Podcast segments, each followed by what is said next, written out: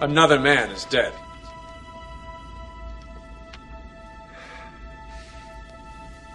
Why do you hate us so much, Mara? It isn't a matter of hate, it is a biological obligation. Are thinking of what happened to the others. Then our actions shouldn't surprise you. We have to survive no matter what the cost. We are the only ones left now. Well, I don't see why we can't reach an understanding. Then why can't we just live together? If we coexist, we shall dominate. That is inevitable.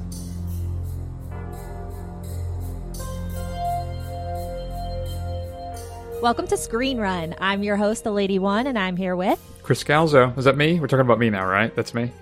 Yeah, definitely. Okay, you, I get definitely nervous every time I do this. Uh, yeah. well, this is a show where you and I, Chris, discuss the films of a particular artist or franchise, and in season three, we're talking all about the films of John Carpenter. Today, we'll be talking about 1995's Village of the Damned. And joining us is another delightful returning guest. It's Claire from W Rated. Hi, Claire. Hello. Thank you for inviting me back. You're brave people. It- we, we went. We did go back and forth quite a few times. Ugh, we're we're so glad to have you back and to talk about this little film. Um, had had you seen this before? no, I had never seen it before. Um, I think my only kind of knowledge of it was that Simpsons parody episode, but also that's kind of a parody of Children of the Corn. And then I did Yeah. get go back and forth for ages about which one's Children of the Corn which one's Village of the Damned. Right. I conflated them both in my head. I was like, weird, creepy kids in the middle of nowhere. Got it. Same thing. Yeah. So, but uh, honestly, had seen none of them until until this. So I've still never seen Children of the Corn either. It's. I mean, I've only watched it the once when I was about fourteen. You're probably not missing much. I don't think there's been a single good, really, Children of the Corn film, unfortunately. no. Are there many? Like There's many like children? five plus. What? Yeah. Yeah, it had a healthy run on your your uh, DVD, kind of straight to DVD runs for quite a while. Oh. Yeah. But like, because it's an easy film to do because it's just kids being creepy. But it's it's, it's a difficult film to do well because they're meant to be violent. But you can't do that much violence with kids. So Yeah. Have you seen any of the original, like the 1960 as well film? I watched the 1960 Village of the Damned this morning in preparation. for Look at this. you. Out preparing me once again. I didn't watch it. I felt like I was underprepared in that I realised this morning that this is only the third John Carpenter film I've ever seen, which really surprised me. I thought I'd seen way more. and I was, let myself down. What What are Yeah, the so ones this you've is the seen? part where Yeah. Chris gets angry. Go ahead. What have you? uh where Chris judges you. I've seen the two important ones. I've seen Halloween and Okay. The Thing. You're safe then. Yeah. Chris will Chris will continue to let you be on the call. I just, I'm upset I haven't seen The Fog, and I'm upset that I haven't seen Escape from. Is it New York's the proper one, and then LA's the shit one, Well, right? we'll we'll see. Some say. I I have ne- uh, well I hadn't seen either till starting this. I'd only s- I've seen New York now and it underwhelmed me. So Um, I don't know, but I I did enjoy the fog quite a bit. I would check that one out when you get some time. mhm. Yeah, then that's going to be my new task. Fog. Yeah. Gonna, Yeah. Gonna set aside some Carpenter time. Perfect. Chris, what's your history with Village of the Damned? I did see this in the theater, and I thought I did? caught it like on HBO or whatever once since then, and that's basically been it. So this is the first time I've watched it in a very long time. I do have the Shout Factory uh, Collector's Edition Blu-ray. I did not own it in any other physical media previously, though.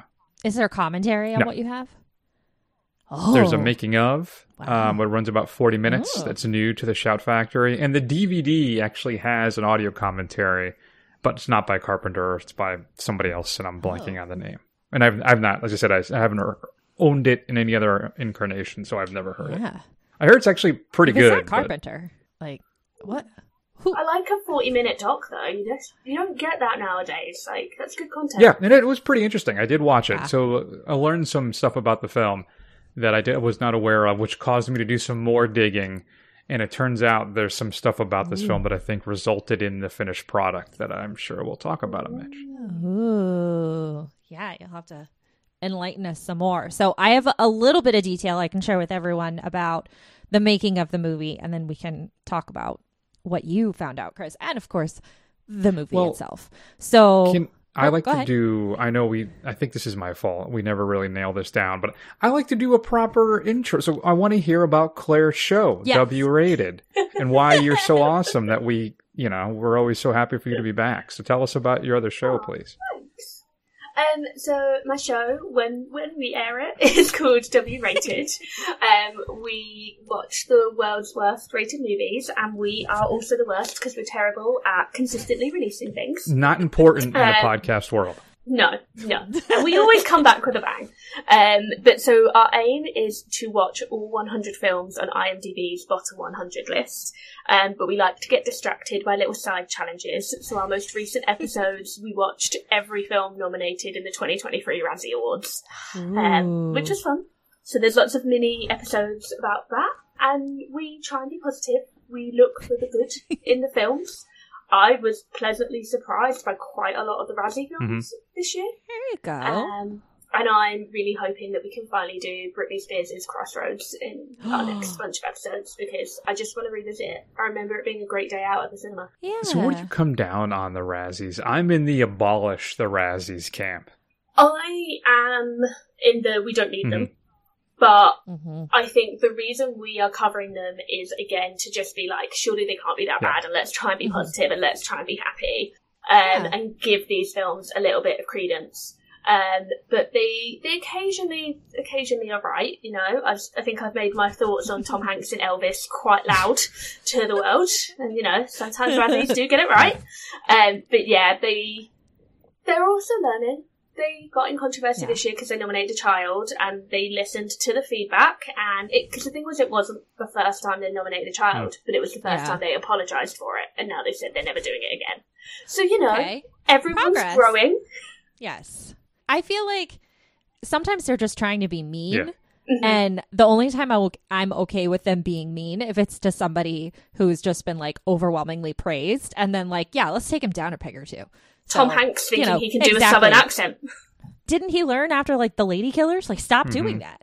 Like He nobody just- likes Like that. Taylor Swift, she should probably be taken down a bit too, right? Don't talk about Taylor Swift right now, Chris. We will end the call. See, this is what Cats is on the list, and I'm scared to cover Cats. I've still not seen Cats because I don't want to have to talk bad about Taylor. She's not the worst part of it. I can well imagine. Yeah, she's she's she's not the worst part of Amsterdam either. So That's you true. know, yeah, you I, I swiftly. Oh, n- no pun intended. swiftly avoided that one. Yeah. Yeah. Good call. Yeah. No, it's uh oh Taylor and cats. She does love cats though. So we we'll excuse the decision that she made because she's a proud cat lady and she had to do it. she wants an EGOT, and she needs to learn that she's not getting the EGOT through acting. Bless her. And for some reason, she's now trying directing, and I'm like, just team up with Disney and do Yes. all of the music for an original Disney animation. Like that is Yep. how you get the Oscar. But yeah, That's a great idea. she won't let me on her team, so Yeah. she's not getting that Oscar until she talks to me. I'll see what I can do. Thanks. Yeah. We'll we'll put a word in. So, Wan, tell me then, what are your Hmm. what's your info uh, behind the scenes here, of the creation? Break it down for uh, Village of the Damned. So I'm going to give facts first before I give Spittin' anything truth. that that can be skewed as shade. So this is a remake of a 1960 film by the same name. And both of these movies are based on the 1957 novel, The Midwich Cuckoos by John Wyndham. And Carpenter said that Universal was really aiming to remake this movie after the success of the 1978 remake of Invasion of the Body Snatchers. In particular, the studio head from the 1960 film said that like they weren't really able to cover everything that happens in the story because of censorship at the time. They couldn't even talk about pregnancy, so abortion was definitely out of the question. Uh, so they just really weren't able to explore all of the the original context of the story, and that was something that they were hoping to accomplish with this remake. Also, John Carpenter had fond feelings for the original. We've discussed many times on this season about his fondness for sci fi movies of the 50s and 60s, and he said he saw the original when he was 12. He thought the blackout was like a really cool concept, and he was into one of the creepy children because he was 12, so it was okay. he was captivated by one of the creepy little girls. But he described his relationship with Universal as a good marriage, saying they had the same goals in mind, they knew the story they wanted to tell, and that they treated him well. So that's good. Interesting. That's what he said at the time. um, and again, just factually based here, the original film and the book are based in the UK, but this remake was um, it's intended to be, and it was shot in Northern California. Similar locations to where the fog was shot, which is actually where John Carpenter had a home. But the townies, not happy about that. And they were trying to disrupt shooting whenever they could. They'd run their lawnmowers, their chainsaws. They were just being a real pain in the ass. So they had to like pay off some of the townies at some point to just like stop being disruptive. So that wasn't uh wasn't really fun for him as much as he was excited to basically be like filming a movie at home. The budget for the film was $22 million, and according to Carpenter, this is a baby boomer, middle class kind of movie. Nothing wrong with that. I just hadn't done one of those in a long time. If you make a movie over $10 million, you got to reach the broadest audience you can. If you make it under $10 million, you can make it more quirky, daring, subversive. And that's, in his words, the joy of low budget filmmaking. So it did open in April 28th, 1995. It opened in fifth place, making only 3.2 million at the box office. It w- opened behind While You Were Sleeping in its second hmm. week, Friday, Bad Boys in its third week, and Rob Roy in its fourth week. And it finished just ahead of a Goofy movie in its sixth week. so I love to give a context of what else was like in the theater That next to stinks. it. I Um, just I like a shout out to Goofy movie as well. Love Yes. that film. Was front Yes. row and center. I, I love that a Goofy movie was still in the top 10 six weeks in. Like, parents were like, just keep bringing the kids to see Just shut them up. Yeah. Shut them up. So, total box office run in the U.S. was $9.4 million, which with a $22 million budget is, is it's not good. Because of the box office failure of the movie, Universal no longer wanted to continue what was planned for a potential remake for Creature of the Black Lagoon directed by Carpenter. And that has still never happened. Still never remade that movie. So I was gonna say yeah. that's part of the issue, right? Is that Carpenter and King wanted to go in and make that first, and they said, "Oh, we're open to you doing that, but we want you to do Village but of the first, Damned." yeah. And he's like, "All right, I'll do Village of the Damned if I can make Creature of the Black Lagoon." Womp hmm. womp. I mean, I'm Yeah. kind of pleased it hasn't been remade because the original is so beautiful. But at the same Yeah. time, I do want to see Carpenter's version because that creature would be gross. Yeah. Yeah. So what did what did you learn from the making of documentary, Chris, that that we haven't covered? Enlighten us. The basically the film was butchered by the studio. That Universal came in, took control of the film, cut out a lot of the story beats that help m- a mm-hmm. make things make more sense, and then b develop the emotional stakes of the film and have you actually care about the characters. And by Yeah. I don't know if we're just going for a runtime. I'm not sure, uh, but they axe all almost all the interpersonal stuff. So Christopher Reeve's character had a lot more personal development in regards to dealing with the, the suicide of his wife. Where A, not only is he responsible for raising this potential demon alien possession child thing, but he's also dealing with his depression and the loss of his wife, but also being angry at her for taking her own Yeah. life.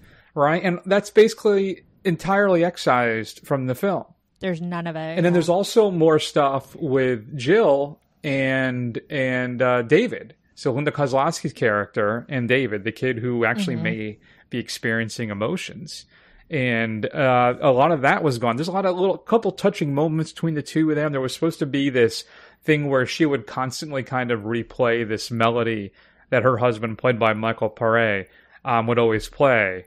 And they'd cut to you know they'd go back to seeing her at the house and she's kind of this slow haunting melody. And then there's a scene where david then plays it and says oh i remember you playing this when i was like in the womb type of a thing or something right and they kind of have a nice bonding moment over that as well. I mean lots of little things like that that they cut. And then the big issue i have too is there's supposedly a deleted scene where the kids mm-hmm. come across a couple bullies in a playground. And the kids influence him basically to kind of start dancing around and then bite his own tongue off. And they filmed it it- because there's a scene where you see where the kids are walking behind a fence around a playground and walking through it. But Mm-hmm. Yeah. so there's a whole scene that was shot, but it was it's gone. And Well, because you, you also hear at one point being like, it, it's not okay for them to be around the other children, but they never talk any more about that. She's just like, they Yeah. can't be around there was a scene where they Yeah. were all in class together with the regular kids and uh, Yeah. so there's lots of stuff that i think would have really added some depth to this film but the studio comes in and makes some cuts for i don't know what creates all these plot holes damages the narrative of the film and then tries to just churn out some like what 90 minute kind of sanitized horror film and it's just the film suffers for it. It's bizarrely sanitized too because you get you kind of get the sense that like oh okay i'm watching it i'm like all right so this is like you know tv friendly or pg-13 or whatever you want to call it and then at the end it's just like nope shootout shootout just squibs a fly in and we're just like uh, like firing guns into people and i'm like okay so why did we shy away from all of the violence before what women's self Why- why- You can I mean, feel yeah. them building to the violence, though, because I kept getting really like, oh god, something horrible was about Yeah, to happen. like, and then uh. it kind of didn't. And I was like, Yeah. oh. Yeah, it's it's really it's disappointing. And that's the film's not without its merits. I think the effects with the uh, eyes was really well done. I think the at the end when the when the kids really kick their powers into overdrive and they finally kind of reveal who they look like kind of under their skin type of a thing. I thought that was really well done. It's, you know, it's fine. It's it's just it's a really big missed opportunity, really. Stupid studio. Once again. Once again. Um so i'm really confused by the sanitation that they did of it all when sort of the lead in to the movie was right okay it's the 90s now we can really tell the story the way it was written in the book in the way that the 60s wouldn't let us. And So then having having watched the '60s one today, and I only Yeah. watched this last night, so I watched them very close to each other. In comparison, this '90s version has so much more. It has like so much more context, so much more violence, so much Mm. more just like emotion and characterization. But I only feel that because I've now watched the kind of staid 1960s one. Mhm. Watching the 90s, like I actually really enjoyed watching this, and I had a great time watching it but it always sort of in the back of my mind felt like a lifetime movie just with a bit of violence. It felt like something that could be on at 3 pm on the telly when the kids come home Mm-hmm. from school and it wouldn't scare them too much, but it would give them a little bit of the creeps. Well- and Yeah. then your man impales himself on a broomstick into the car, which was Things fun. But and I enjo- I enjoyed the man who barbecued himself. Great stuff. yeah But yeah, those little bits were too few and far between. Mm-hmm. Yeah, and there's some like I guess Yeah. Carpenter said too. He unlike the first film, he wanted to, which focused I guess all on the men dealing with this. This Mm-hmm. version was supposed to focus on the point of view of the woman dealing with her Mm-hmm. children being like this. And again, I think that's another thing entirely undercut by the uh, butchery of the film because there is still some of it there, particularly with Linda Kozlowski's character, um, but they Mm-hmm. Yeah. just totally undermine the entire thing. the the second half become Christo- becomes Christopher Reeve's story, and I get it because he's the star, but like there was a lot of time paid to the women at the first half when they're pregnant, and it's like just like society, once they've had those babies, no one cares about them anymore. Nope. Yep. You're done being useful. Back Yep. to the background, please. Yeah. Yeah. That that all right. Logistically, that was another thing that confused me about not not about the way the movie was filmed, but about the way this town is handling this is they got nine months, right? To get to get ready for this. And what they come up with is a barn for a hospital.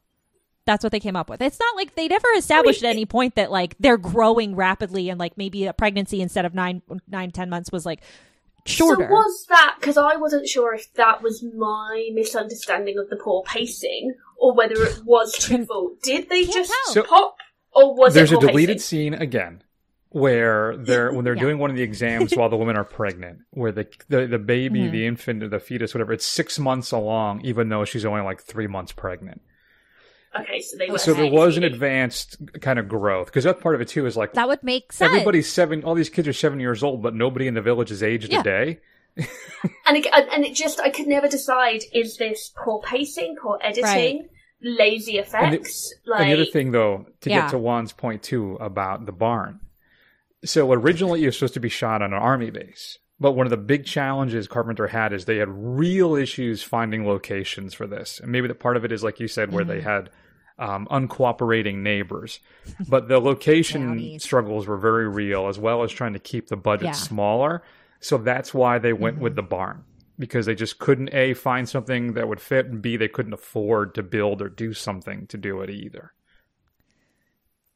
The barn works for me. I Yeah. thought it was just like we're a very small town.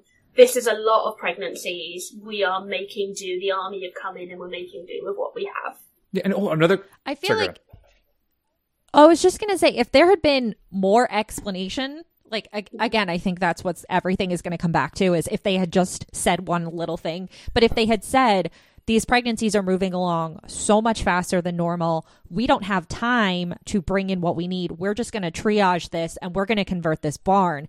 Then all of a sudden I understand it, but but instead I'm sitting there watching all of these cars just drive in a line somewhere and then they all park and I go, "Oh, I guess they're all going to have the babies and nobody carpooled." I don't understand. Like it didn't seem that big of a town that they all need to drive their separate cars there. But again, just like one line would explain it to me, and then I will understand that if you establish the pregnancy is, you know, three times as fast, then I will know that when I'm seeing like a six year old, seven year old, eight year old, that maybe it's only been two years. And I will excuse a bit of why we're flying through time without ever addressing it. There, no seasons. They don't do any of the movie cliche of like, look, it's Christmas in this one scene, and look, it's you know summer, mm-hmm. 4th of July in the next scene. All of that shorthand exists for a reason. This isn't the first movie to have to explain the passage of time. Like, why? Why? Yeah, I'm putting it all at the feet of Universal. I think. I mean, there were some Yeah. Oh, budgetary yeah, issues. Like I guess originally in the first script, the first version of the script, not the rewrite, all the women were pregnant, so there were going to be like 30 women Yeah. pregnant instead of the 10 or whatever it is.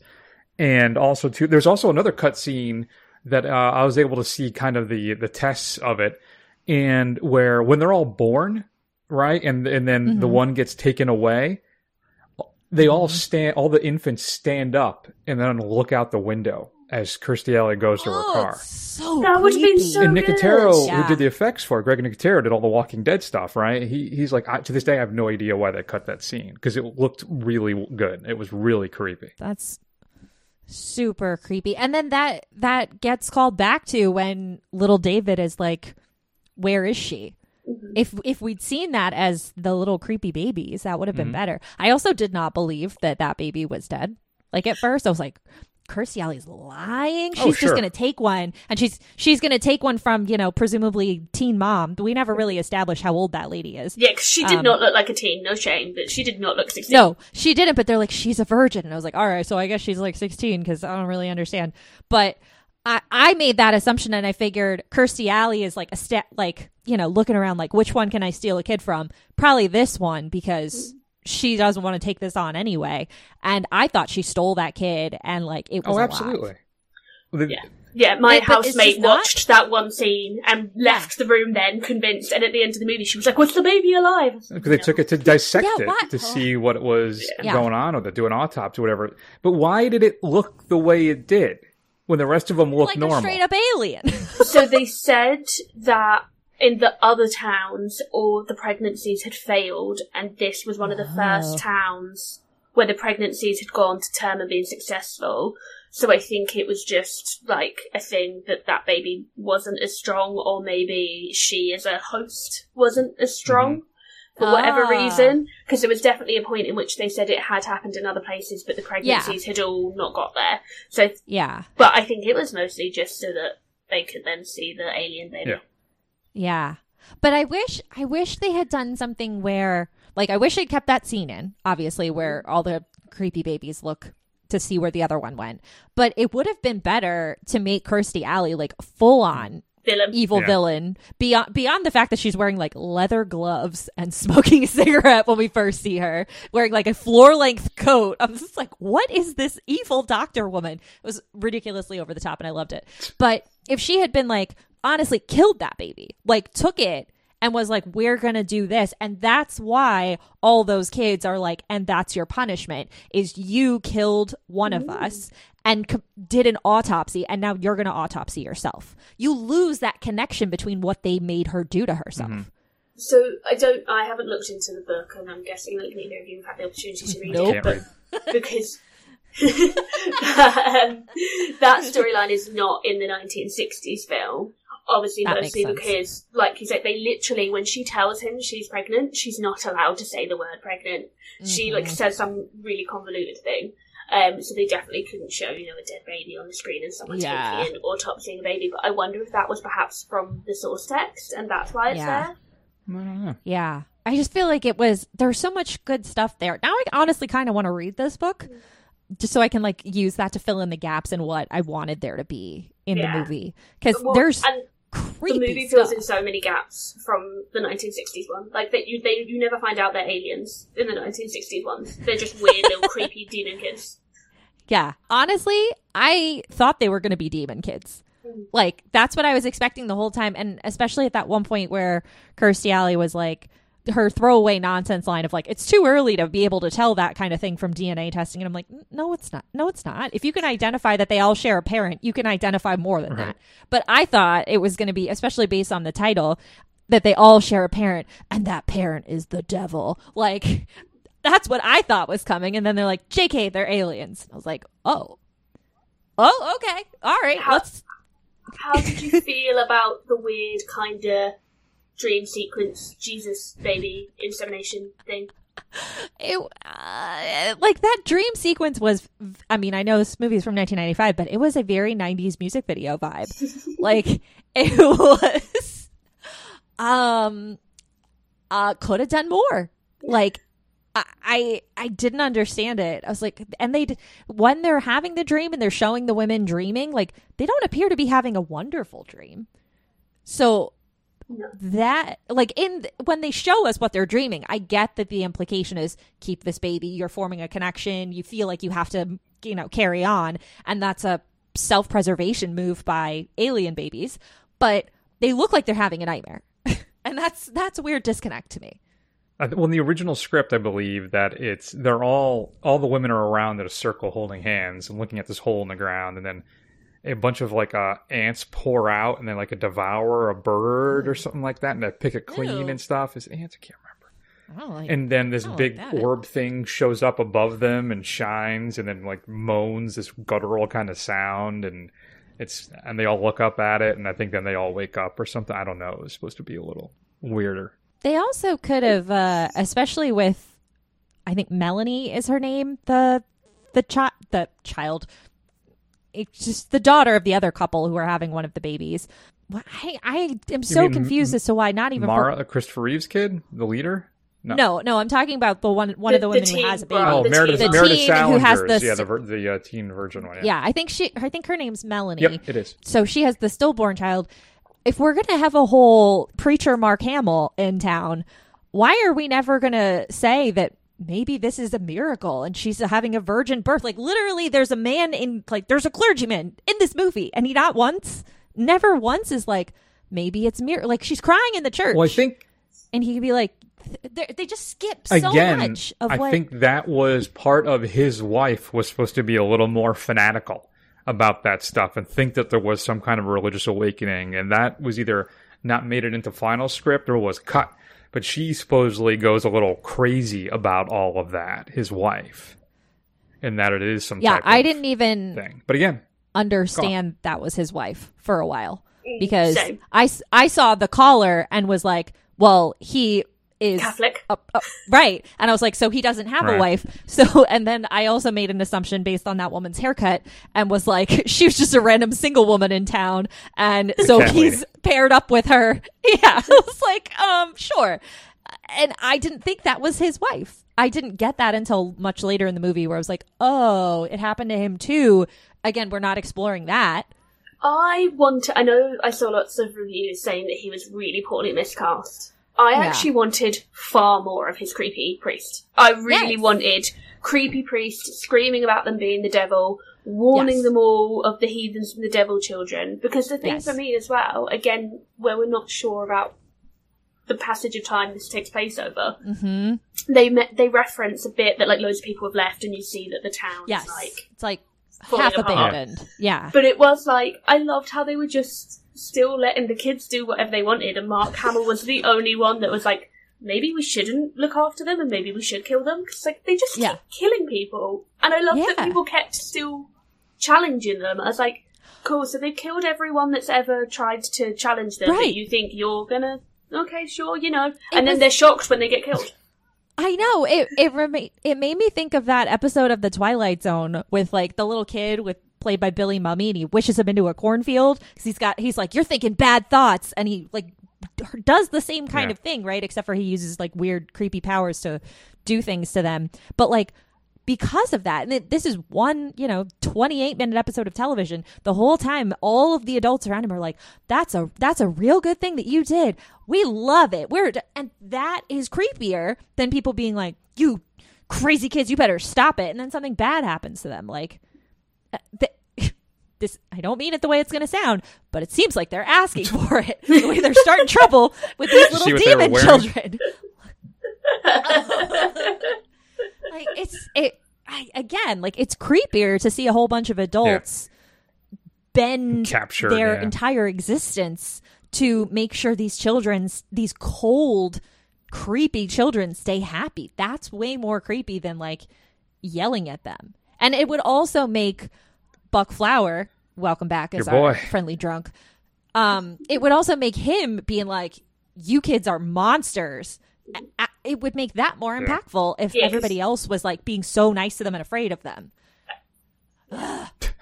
Agreed. so many things i want them to change So, what do you think? I think one of the more interesting decisions in this film for me is how Carpenter just is like, I'm to hell with typecasting. I'm putting Superman in this movie. I'm putting Luke Skywalker in this movie, and I'm putting Rebecca Howe in this movie. Right? They were all famous for doing different things Yes. and potentially typecast. Yes. And Carpenter's like, I think they'd be good for this role. I want them in it, and then they're here. So who do you think? What do you think of that? And then who do you think equates themselves the best out of the three of them? Alley, Hamill, or Reeve? I think Alley worked. I think she worked as like bitch doctor Mm-hmm. woman. Like I did. I didn't think. I, I felt like that suited her greatly. Um, I don't know how much of her work I've actually seen. Like I know her for being famous. I don't know how much I actually know her for being an actress. Well, at the time, Um, she was massive because she had taken over for Shelley Long on Cheers, which was like one of the, Oh, if not the number one comedy sitcom on television. So it was like a big deal, and Yeah. she Big deal. had a premiere in Star Yeah. Trek Two, right? That's kind of when she started. Yeah. So, but yeah, Yeah. I don't know. I I love shaking off Mm-hmm. typecasting and giving people who, you know, are names and faces a chance to do something completely different from the mm-hmm. thing you know them for. But I feel like out of all of them, kind of she is inhabiting that role the best, mm-hmm. probably because it's the juiciest. Again, th- she has leather gloves, like, and they don't look like leather; they look like latex, but like black. Like, and then she's just smoking in the clinic. she's that's like, a different time. she's wild. She's really, yeah. So I preferred her the most. I felt again. I think probably Christopher Reeve. There was a lot more there that we just either bypassed or cut. Yep. That that would have given him some more more emotion and more His role was very thankless. It's like I am concerned husband. I am concerned dad. I am hero. The Yeah. end. Yes. yes. I am doctor. I am dead. Yeah, I don't think yeah, he doesn't really. I don't know, for like a better term, kind of come alive until the end of the film. That final act, I think, is when he's really finally able to shine. But like you said, Claire, I think there's probably a bunch of stuff beforehand uh, that would have really helped Mm-hmm. solidify his character that we just didn't get. Yeah. Yeah. I want to talk about the creepy children. Okay, I will say I enjoyed the creepy children. Yeah. Well done. Well done on the creepiness, children. The HBIC head bitch in charge little girl. She's she's on that Disney Channel movie, The Color of Friendship, where they're it's in the seventies, and I guess they sort of in a, some small way solve apartheid because she has an interracial friendship, and that's nice. And White I recognize her. be solving racism all the yeah. time. Oh, constantly, constantly. So I recognized her even as a little child. I was like, no, I know who that is. I know that. I know that girl. Between her and teeny tiny little David. I thought they did a great job being like creepy little children, but not blank slates. Mhm. Like I I fully read them as sociopaths and not Yeah. as like robot voices or anything. Like ooh. Yeah, they were sinister. Like they had this sinister kind of edge to them. And I will Yeah. shout out to whether it was Carpenter or the original screenwriter or whoever in the 1960s film. It's David who's the ringleader. So I like that even in the 90s they were like, let's switch up those gender norms. Let's have the girl be in charge. Yeah. Like, yeah, like I that. like it. Yeah. Good choice. I do want to know where they got their weird little gray matching outfits. Like Look good though. what was what was that process for all those parents? Where did they did they use like their their powers to just make all their parents order the same weird gray outfits from like the Sears catalog? What was the process? Oh yeah, they definitely like all mind powered their parents to all go to the same shop on the same day, and then they all just like this one. Yes. And give them the same haircut. And yeah. You know, they bleached all their hair. They didn't wear wigs. I did. I've read that and was like, wow, child safety Yeah. laws, fun. Yeah, not okay. They also had very heavy makeup on those children because in all of those close-ups they look like dolls. Like which again, effective, but couldn't have been fun for those children to be going through that. I guess initially too, they all were going to have black eyes. And they're going to wear contacts, but I guess Oh, but they're little kids. They could, fun yeah, it was little kid. really Yeah, bad. And they're like, you know what? in their eyes. They're going to do the effect when they use their powers anyway. It doesn't matter. Let's not do it. But that was originally the plan. the they the thought a little bit. yeah, they they've been through plenty. Um, the one, the little girl playing, uh, was it Mara? Is that her Mhm. name? HBIC, baby Mara. That little kid was weird looking, like Mhm. scary. Just immediately, ooh, she spooked Yeah. me. And I liked the tension in the scene with the arm and the suit. Loved that tension. Like that's why, Mhm. like the film as a whole is a. It's not even a mess. It's just missing something. But Yeah. small little instances like that scene are well directed. So it is like you say, Chris. It must just be studio interference that chopped or because I can imagine.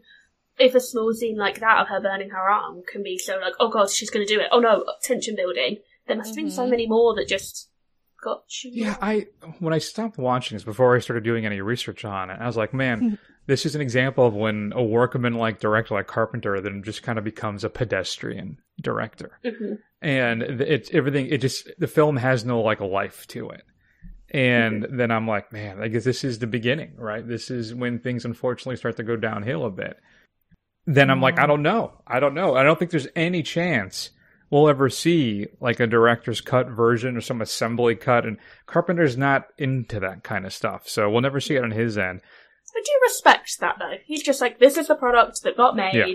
That's the It is what it product. is. Yeah. And I'm sure Universal Yeah. doesn't have any of the deleted scenes anymore. I'm sure all that stuff is gone. So I mean, if it was, I'm sure it would have been on my collector's edition Blu-ray if it, if it Mhm. existed. So Yeah, yeah. disappointing. We need we need somebody to to like animate the The you know, script, You know yeah. how some some some people put kind of those compilations together as like here's what what scene should have gone in Mhm. here and then all together you get something good. So, yeah, cuz there's you know, especially like that that whole pot scene is very Yeah. creepy. And then just yeah, you just And lose different parts Goes to put it the back story. in after. Oh, it was horrible. it's a nice touch. Oh, it was brutal, brutal. Especially with how like the little girl, like her eyes are so big and she's so little that she like she doesn't say anything. no, they're creepier as little babies. hmm Yeah.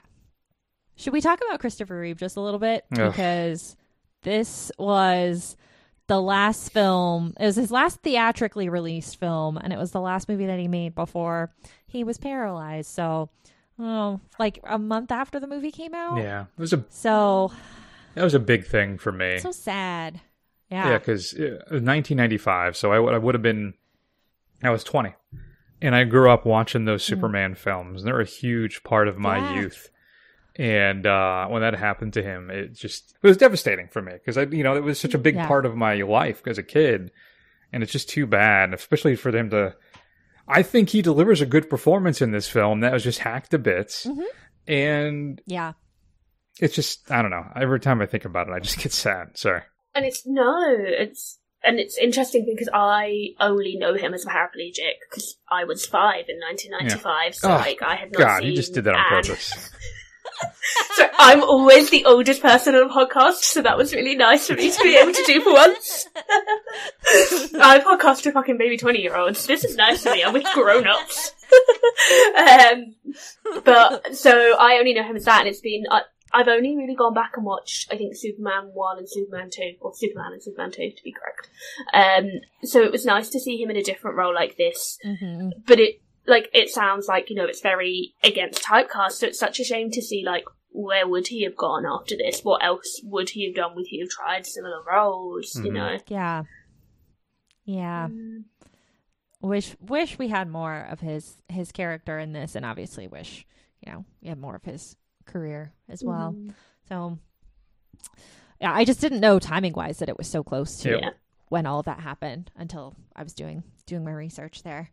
So I think we've talked about the remake of it all, the studio interference, all of those things. So is there anything else we should talk about before we kind of hop into our regular scheduled programming here?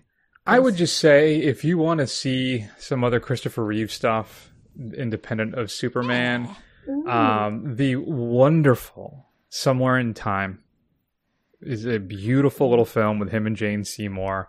I don't want to spoil it for you, but it's it's a beautiful little sweet romantic drama film. Ooh, nice i'll add it to And list. then uh, Yeah. Death Trap he plays. He's in. It's quite good in that as well. And uh, yeah, I mean those are the two uh, I think non Superman kind of highlights for him. So, but if I had to, uh, somewhere in time is just it's wonderful. So check that out.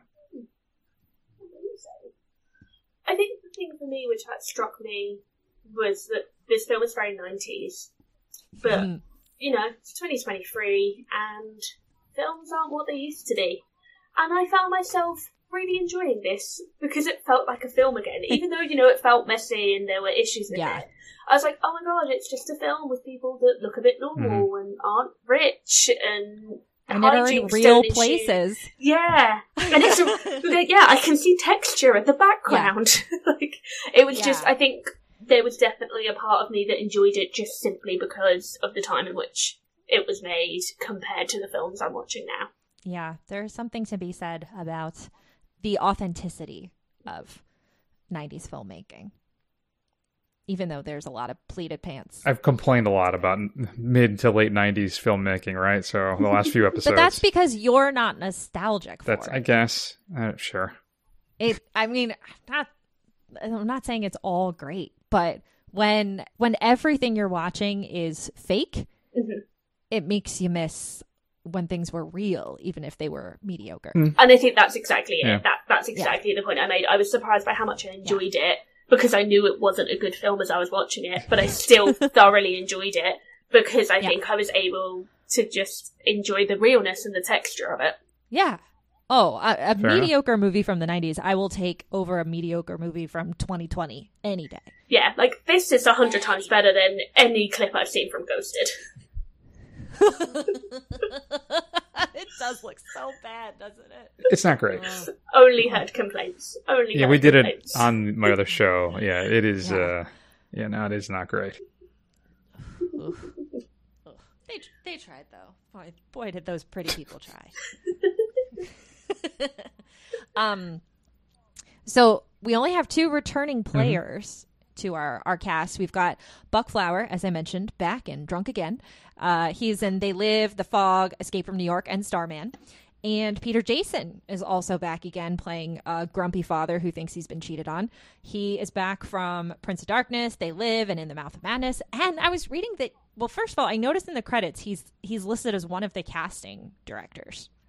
Like he and Sandy King and a couple of other people are listed. And then I read that he basically like helped Yeah. the kids learn to act as a unit.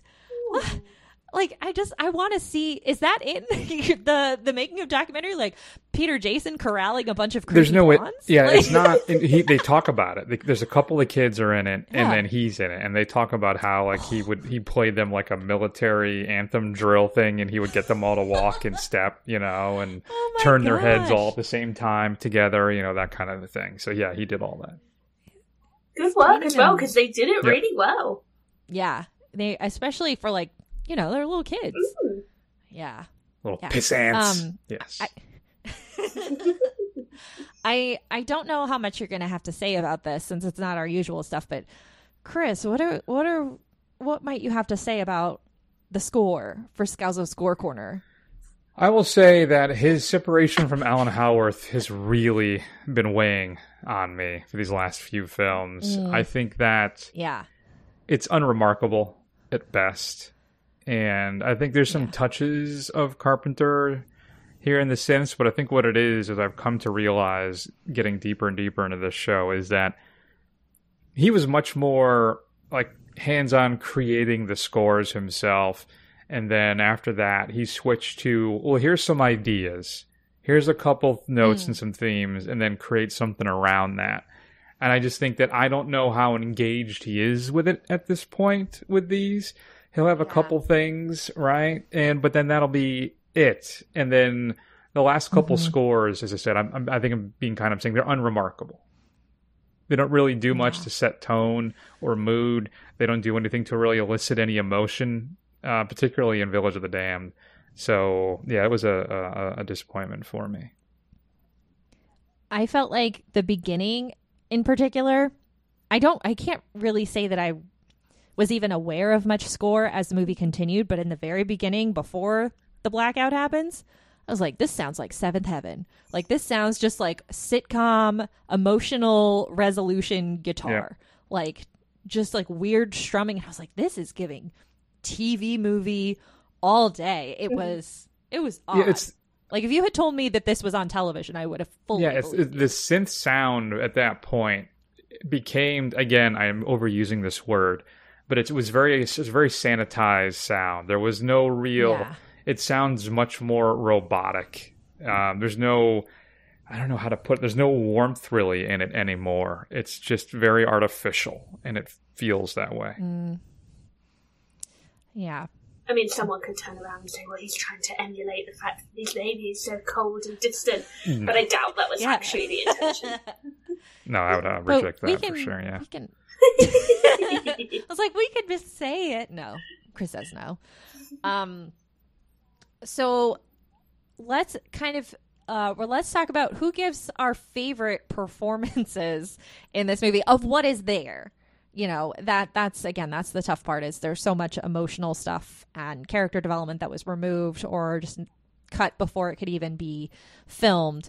Um, so, Chris, do you want to go first and say who, who's your fave? I I guess I'm going to go Christopher Reeve.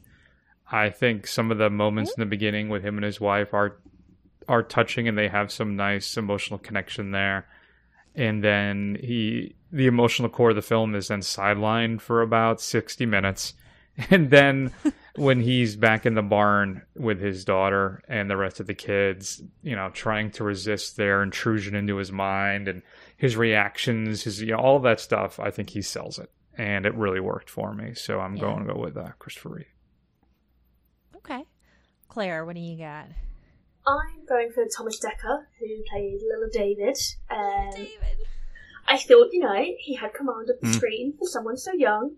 He was able to do all the creepy in step with the other kids things, but then also do the sad little eyes to be a bit like, I'm not like them and I'm a bit odd. And I just loved that he was smaller than them all. Like, there was something almost a little bit wrong with him, too. Yeah. Yeah. He was he was a little cute. He just brushing his hair like, Mom, I can do things for myself. It was it was Yeah. cute while creepy. So And he's one of the John Connors, Definitely. right? Yeah, he's a Oh, is he? yeah. He played. Uh, he was on the Sarah Connor Chronicles, the the Fox show, Oh. and and he unfortunately he participated in that uh, Nightmare on Elm Street reboot when Jackie Earle oh. Haley played I Freddy. thought you were gonna say something way worse. I am. I am going to watch that one day, though. I want to see the remake. I want to. I want to see what that's all about. Here's a, it's frustrating because I actually think Jackie Earle Haley is good as Freddy. I like him as Freddy, and I'd like to have seen another film in that role. But the film itself around him, it's just not good, and it screams kind of cash grab. It's not. It's not good at all. Oh. Uh my my favorite performance in this film, I already I already mentioned her. Uh I liked little Mara, Lindsey Haun, HBIC of uh the children I just thought she had command of her her creepiness. so she was she was my favorite. Um, so yeah. So okay, rating time for the movie. Um, this is the the movie itself overall. It's basically the same as a Letterboxd scale, but for season three, we rate it on a synth scale. So it is uh, one to five. Half synths are allowed.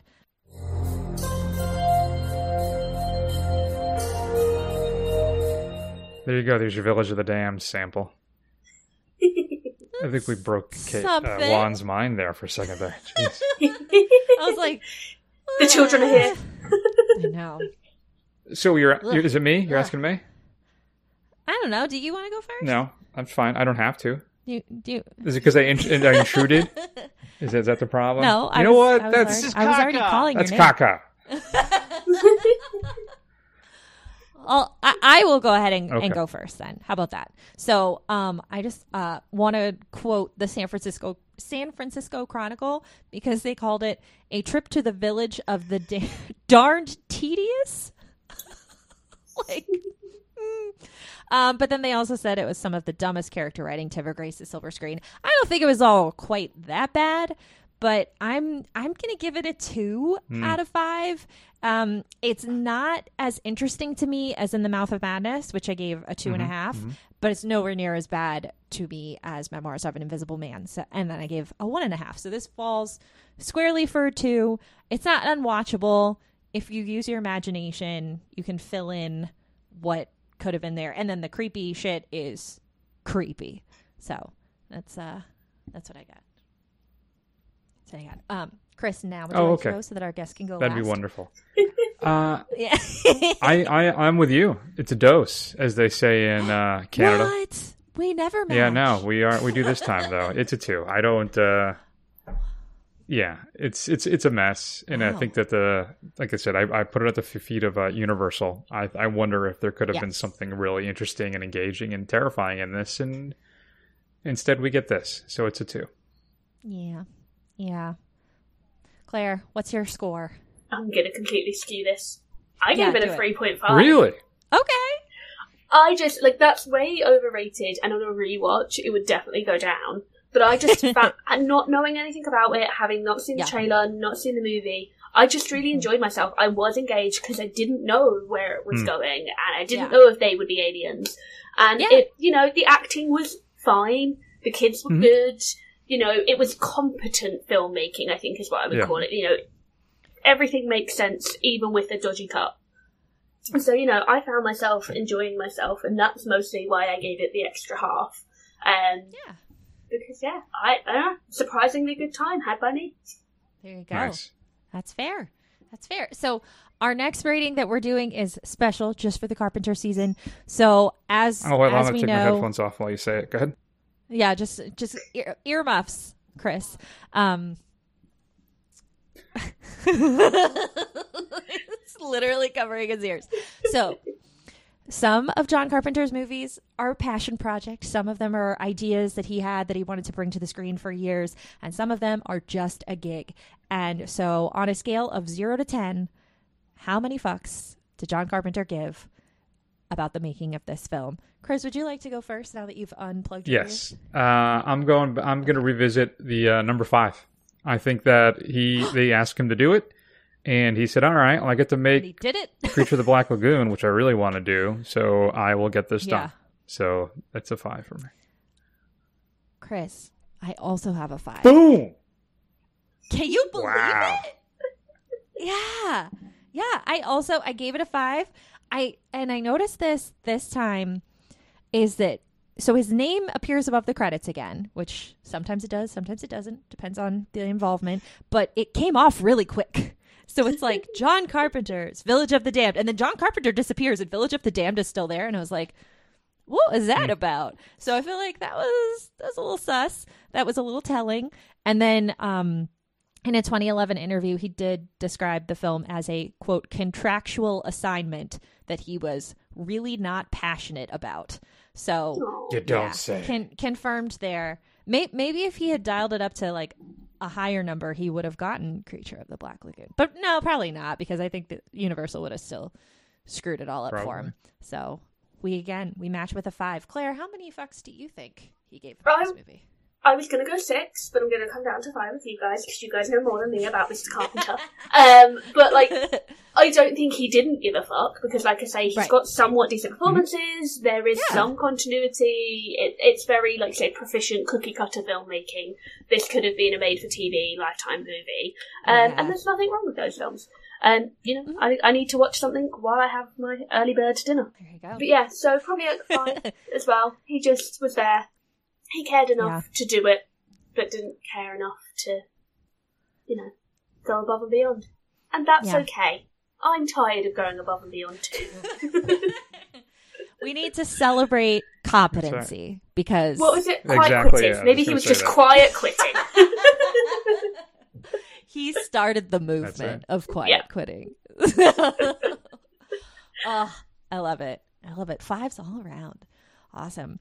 So thank you, Claire. Thank you for for watching this movie, for going on this little journey with us, for coming back to Screen Run again. Um, especially enjoy how how you really do look at every film as like let's find the merit. Let's let's what can we celebrate here? Because every film is an accomplishment. Like just the fact that it got done and we can see it, um, you know, R.I.P. Batgirl. Yeah. Like just being able to see the movie, we have that. So, um, it's just a really great PR spin on my poor taste. you know what? As a communications professional, I celebrate that for you. Yeah. That's that's good branding. That's very good. Um, so where where can everybody at home check out your podcast? Where can they follow you? All that good stuff. Uh, so you can find W Rated at uh, all your good podcast providers and over on Twitter at W Rated Pod. And I'm on Twitter at Claire Ellen Hope, uh, Claire with no I, where I every weekend complain that Taylor Swift has still not announced European tour dates. Fuck you guys in America. Sorry. It's only because I made a promise to myself that I wouldn't see her in America because I spent so much money seeing her in America last time, and she played in UK exactly a week later. So I was like, oh, that was just that was just so silly. And whereas now I'm like, well, fuck this. Um, so yeah. Yeah. there's a lot of there's a lot of that. Um, sometimes That's I complain that the free snacks I get at work aren't good enough, um, and I then watch really old TV shows that no one cares about and share my opinions with them. So yeah, it's great content. Yeah. Please, Oh, yeah. like, subscribe, share. Absolutely a must follow. So get on get on that, everybody. Um, you can follow us on Twitter at Screen Run. I'm at the Lady Wan, and Chris is at CG Scalzo. You can find Screen Run wherever the podcasts are, and on our website screenrun.fun. You can leave us a review. Please give us a rating, five stars, please. Uh, tell your friends, and like I said before, tell your dad and your dad's neighbor. Hi, Jim. I'm gonna see you tonight. So like, if you don't say hi, it's gonna be awkward. So yeah, thank you everyone for listening. Next episode, when we'll be back again, we'll be discussing Escape from LA, and Joe from Real Spoilers is coming back after Escape from New York. He's ready for the sequel. It's So, the first time we've It's gonna be had a, good. a yeah what a, a return guest in the same season. So It's in the same season. I know, unprecedented. you better bring I it. can't- Bring it, Joe. Continuity. I'm pleased to be Yes, thank you. It was his idea, man. He was like, "Who you got? I'll come. I'll come back." And I was like, "Great, Yeah, he's a brick thank proponent. you for solving my booking." yeah, he likes that film a lot. so we'll have to see how that shakes out for him. I know. I haven't watched it yet. Mm. so we'll see you next time for that one, guys. Bye. oh.